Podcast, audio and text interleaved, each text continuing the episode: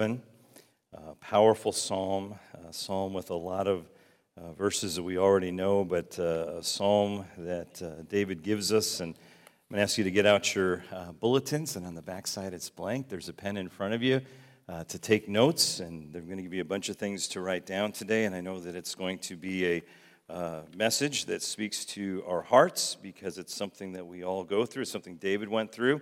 And uh, God put it in His Word for us, and so it's going to be a good, uh, a good time together in His Word. Before we begin, I just want to say uh, thank you uh, to our church family uh, and to the men that stood in the pulpit while I was gone. A couple weeks ago, I was asked by Philadelphia Church in the city. It's a church that my grandpa was the pastor of, that my dad pastored at and before coming uh, out to the suburbs and, and, coming to Christian life. And, and uh, so they had their 93rd anniversary, and they asked if I'd come and speak. And so uh, went there. We had a great uh, service, great time of celebration, and it was so nice to have uh, Pastor Harry Schmidt with us as we kicked off our Ascension sign up, and, and such a good word from uh, Pastor Harry. And then, um, as it would happen, I came down with the flu. And Leslie made me go to the doctor, and sure enough, tested positive for the flu, and they said you have to stay out of the public uh, for a while. And so I am so grateful for uh, Pastor Tom Kennington uh, last Sunday and his wonderful prophetic message, and and uh, so grateful for him. And on Thursday, my doctor said I was no longer contagious. So I said, "All right, I'm out of here because uh, I'm not good. I'm not a good patient at home in in a room." All by myself. So it's good to be out, good to be about, and thank you for your grace and your prayers and uh, feeling feeling good. And if I start coughing, Edgar knows just to cut the mic for a while, so we'll be we'll be okay. But uh, we're going to look at Psalm chapter 27. So hopefully you have that open. We're going to we're going to look at that and go through that verse by verse. But this psalm is about fear. I think it's safe to say that we all either have been afraid or been worried or live in fear at some moment in our life, and perhaps that's even right now in your life that you are living in fear. And to be honest with you, there's so much in our world that is going on, and things get so crazy that I completely understand this idea of living in fear. I asked on Facebook a few weeks back, yes, what are you afraid of? Just one of those questions throughout there. I was, I was shocked at how many responses I got back. Just people telling me all the things that they were afraid of. And, and, and we, couldn't, we can't go through everything that we're afraid of because we're all afraid of different things in life. So um, there's three main areas of fear in anyone's life. And so we're going to put these on the screen. You can write them down, and we're going to see how David tackles these in the psalm. But, but we boil it down to these three areas one is the fear of circumstances, the things that happen to us, the, the things that happen in our life, the fear of failure, fear of making the big mistake, or the fear of the future, or we might uh, better say the fear of the unknown, because we don't know what the future holds. And so, those are the things, if we put all of our fears and listed, listed them, they would probably fall into one of those three categories. And when it comes to fear in our life, listen, fear is a very real emotion. And it's an emotion that God put inside of us to gauge things in our life. And so we have to, when we feel those feelings of fear, we have to see what is this teaching us? What are we learning from the fear that I'm feeling? But better yet is the word reveal. What is the fear in my life revealing about my life? What's that revealing about me? And then when we begin to, to ask these questions, what is it teaching me? What am I learning? What is it revealing about me?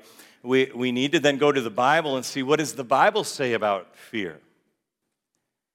And the reality is, you already know what I'm going to say. The number one command in the Bible, the number one command in the Bible is do not be afraid. That's what the Bible says about fear. Paul says it this way when he's talking to Timothy in, in 2 Timothy chapter 1. He says, For God has not given us a spirit of fear, but of power, love, and self control. That fear isn't coming from God. The Holy Spirit isn't putting fear inside of you, it's another spirit putting fear inside of you, but what, is, what are those fears revealing? And then what is the biblical prescription for fear? Jesus makes it crystal clear in John chapter 10, right? That the enemy comes to steal, kill, and destroy. That's what fear does in our life. Fear robs us, it kills something inside of us, it, it destroys our life.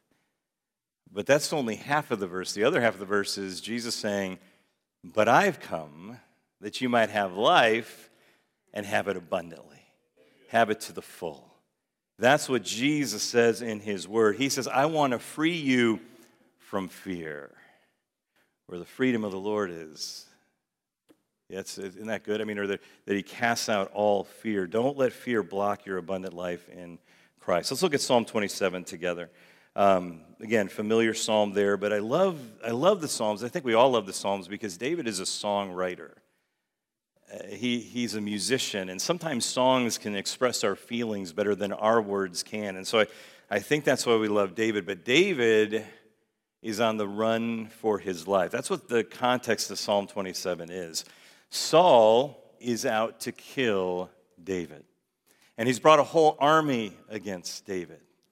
And so David is, is there. He's been threatened by, by Saul because Saul is threatened by David, and he doesn't like David, so he's sending all these people out. There's so many people that are lying about him, trying to get him, trying to kill him, and so that's the context of this psalm. But in spite of all that's coming against David, I love David because he is strong, he is confident, and he is unafraid of everything that's coming against him. How is that even possible? How can that be? And that's why I want us to look at the psalm and analyze it so that we can overcome the fear that is destroying our life, the fears that are paralyzing us. And so let's look at this and look at his words and, and walk through it together. And the first thing we talked about was the fear of circumstances, the fear of circumstances. there are so many things in our life, uh, so many circumstances in our life that, that, that just cause that fear. I mean, there are things that we should be afraid of. There are challenging circumstances in our life that just come upon us and, and we don't ask for them we don't hope for them we never wanted them we would have never chose them we didn't plan for them and these circumstances come against us. And they cause us to be afraid. And i know that's happening in a lot of our lives. It's happening in our family's life as well. There are things in our life we wouldn't have planned. We didn't choose these things and they've come against us. And and so there's these circumstances. But like i said around the altar here and this is so important that if I'm in Christ and you're in Christ, if we are in Christ, so are our circumstances. Okay? That's really important. If I'm in Christ, so is everything that's happening in my life. Everything that's happening in David's life, it's in God's hands. I can't control the circumstances, but I know that God is at work and He's going to do something good because that's who He is. Let's begin at verse 1 of Psalm 27. The Lord is my light and my salvation. Whom shall I fear? The Lord is the stronghold of my life. Of whom shall I be afraid? Here are the real circumstances of David's life. When the wicked advance against me to devour me, it is my enemies and my foes who will stumble and fall. Though an army besiege me, my heart will not fear. The war breaks out against me. Even then, I will be confident. One thing I ask from the Lord. The only, this only one thing do I seek that I may dwell in the house of the Lord all the days of my life, to gaze on the beauty of the Lord and to seek him in his temple.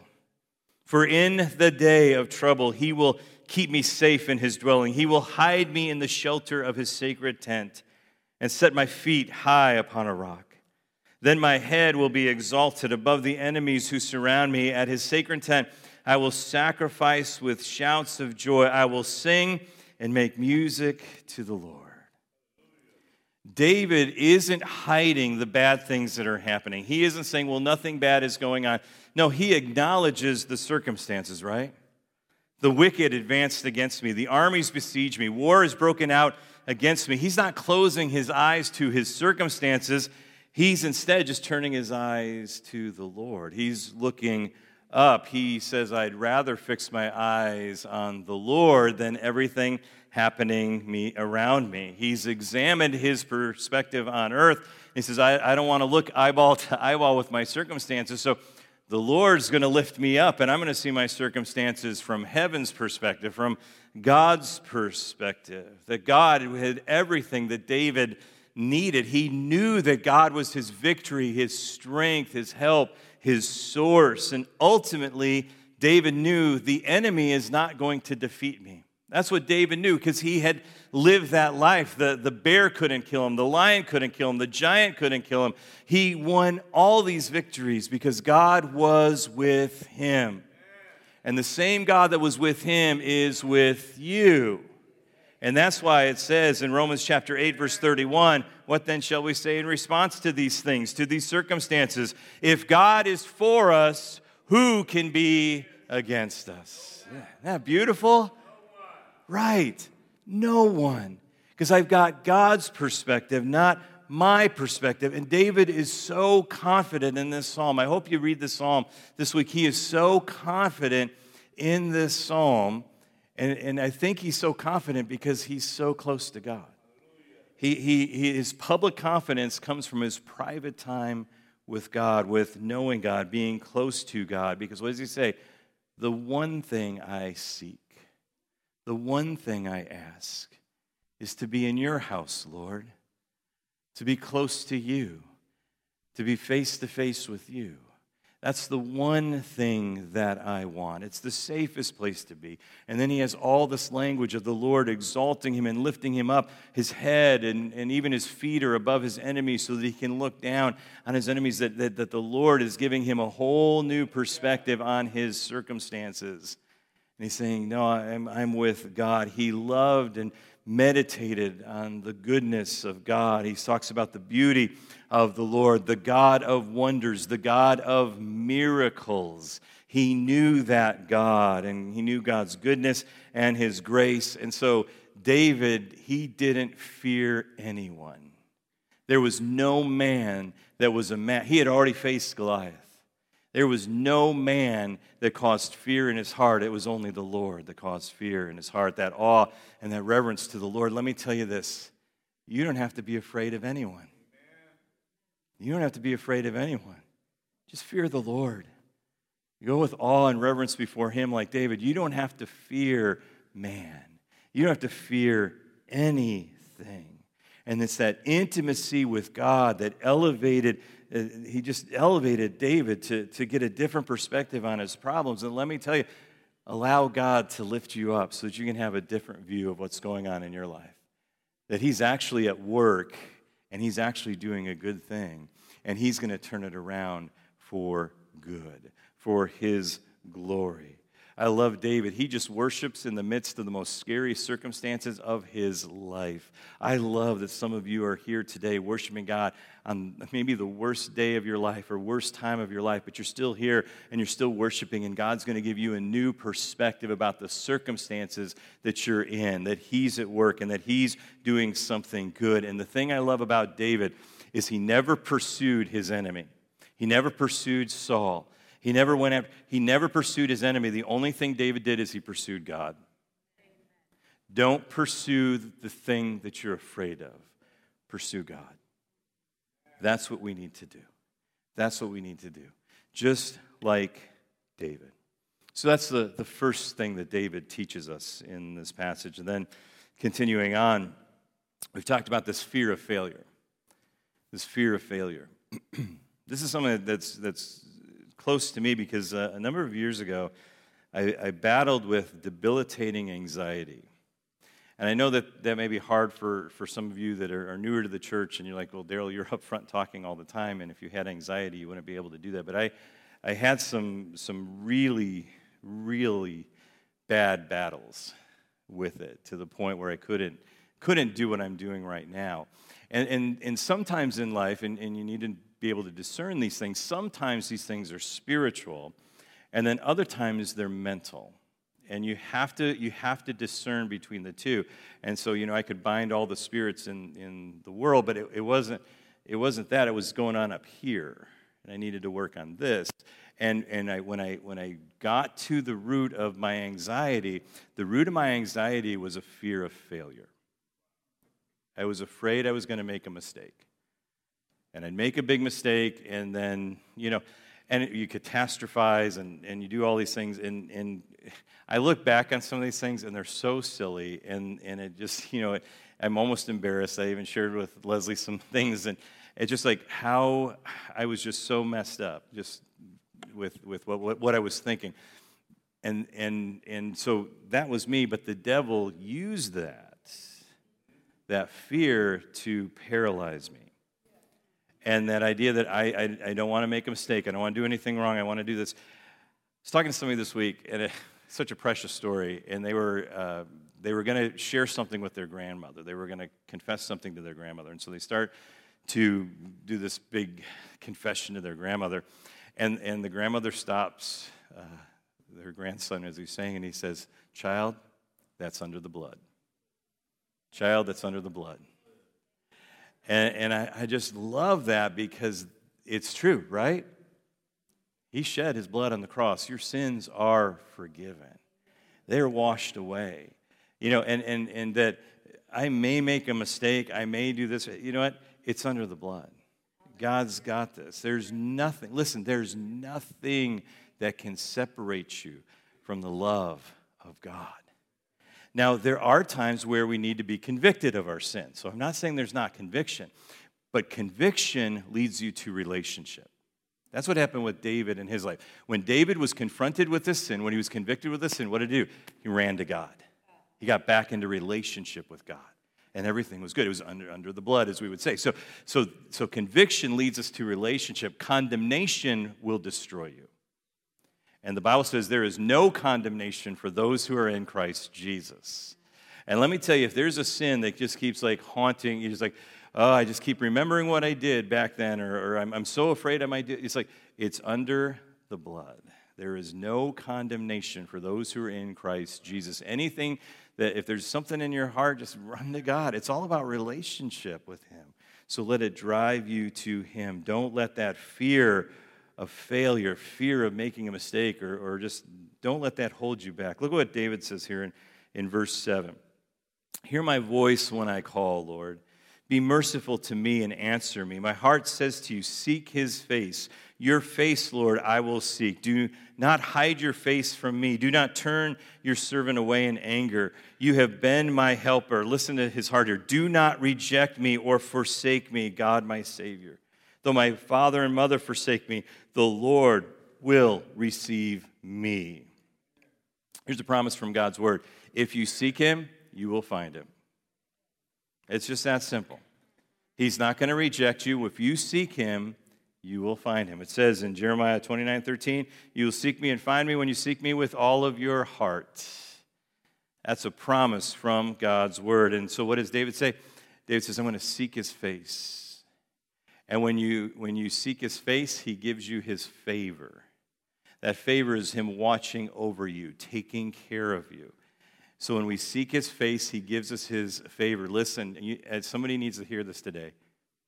Our God is not a God of rejection. He is not a God of rejection. He is a God of the prodigal with arms open wide, saying, Come to me. Everyone, anybody. You're, you're, you're heavy laden, you're, you're, you're weary, you're, you're going through a hard time. Come to me, seek me, and you will find me. I love it. It's what it says in Hebrews that, that I will never leave you, I will never forsake you. That's our God. That's the God of the Bible. That's the God we serve and we love. He will not reject you, He will not cast you out. There's nothing that can separate you from His love. So don't worry about that fear of failure, the fear of the future. The fear of the future. That's, that's really the fear of the unknown or the uncertain because we really don't know what tomorrow holds, right? I mean, none of us know what's really going to happen tomorrow. But as the old hymn says, we may not know what tomorrow holds, but we know who holds tomorrow, right? So we may not know, but God knows. And look, we know the ultimate end. I mean, we read the end of the book. We know we win. We know that we rule and reign with Christ. We know that we are partakers in his victory. We know all those things. But there's this in between time, this time that we're waiting for that to come. And so we have to wait. But what does David say to do while we're waiting? Look at what he says here in, in verse 11 Teach me your way, Lord. Lead me in a straight path because my because of my oppressors. Do not turn me over uh, to the desire of my foes or false witnesses that rise up against me, spouting malicious accusation. Look at this. I remain confident of this. What? I will see the goodness of the Lord in the land of the living. Wait for the Lord. Be strong and take heart and wait for the Lord. I love that, right? Yes, do we have this ultimate victory? Yes, that ultimate victory is coming someday, but look what David said, and you can say the same thing. It's not just someday that I will see the goodness of the Lord in the land of the living. I'm going to see the goodness of the Lord in my life today. I'm going to see the goodness of the Lord at work inside of me. Are we in a spiritual battle? Yes, every single one of us are in a spiritual battle. And some of us are in the battle of our life but so was David. And David remained confident in the Lord because he knew this that God's goodness and his power will never run out. God's goodness and his power will never run out. And so maybe that's why the Bible says, don't be afraid. His goodness, His power will never run out. Not only do you win in the end, you will see the goodness of the Lord in the land of the living. That God will be at work on your behalf. And, and here's the key to all of this. You think about a key a key will let you into your home when you get back home. It will open the door so that you can walk into that home. When you go to your car, you'll have that key to start the car. And, and those keys open things, they, they make things move. What is the key to all of this? The key is faith, it's trust, it's a hope in God. That's the key to all of this. And you say, I don't, I don't know if I know it's true for David. I don't know if it's true for me. Yes, we win the battle against fear with faith. That's how we win the battle. We wait and, and we are strong and we take heart because the battle belongs to the Lord. Look at what he said at the, that last part of the, the, the psalm. He says, Wait for the Lord, be strong and take heart, have faith. And then what do we do again? Wait for the Lord. He says it twice wait for the Lord. Our video said rely on the Lord. We just, we just put our hope, we put our faith in the Lord. And I want to tell you this today God will not let you down. Put your confidence in Him, put your hope in Him. And then when your hope is in Him, wait, because you will see the goodness of the Lord in the land of the living. Jesus uh, knew a lot about waiting on the Lord waiting to be rescued from those that were out to get him. And in Luke chapter 13, we won't turn there now, but in Luke chapter 13, um, Jesus is told by the religious leaders, Hey, Herod wants to kill you. You better run away, Jesus, because Herod is coming to get you. And I just love Jesus' response. He's like, Go tell that fox, you know, he can't do anything to me. You know, and I just, I love, it's kind of like David in the psalm, just so confident and, and you know, so many good things. And, and, and Jesus is just so confident. I mean, you think about it, Jesus is completely unafraid of Herod, completely unafraid of dying. And yet it would be natural, right, to be afraid of Herod, to be afraid of dying, but, but, but Jesus just shows no fear. Absolutely none. Why? Because he was close to his Father. Listen, Jesus knew that his life was not in Herod's hands, it was in the Father's hands. Today, your life is in no one else's hands. There's no circumstance, there's no decision, there's nothing in the future, there's nothing in the past. There, there's nothing that holds your life other than the Father. He holds your life. And Jesus knew that, and, and he, he, Jesus knew he was going to die. But it wasn't going to be on Herod's timetable, it was going to be on his father's timetable. And then there was going to come a point where he could say, into my Father's hands I commit my spirit. He knew the Father was going to take care of him, he knew the Father was going to rescue him. And we can have that same confidence today that our life is in God's hands. And we can pray as Jesus, not my will, but thine be done. Not my will, but thine be done. Because God, you've got me in your hand. And so here's the question today Are you close to God? Are you close to God like David, where David is, is running for his life, and while he's running for his life, he's not looking at his circumstances. What is he saying?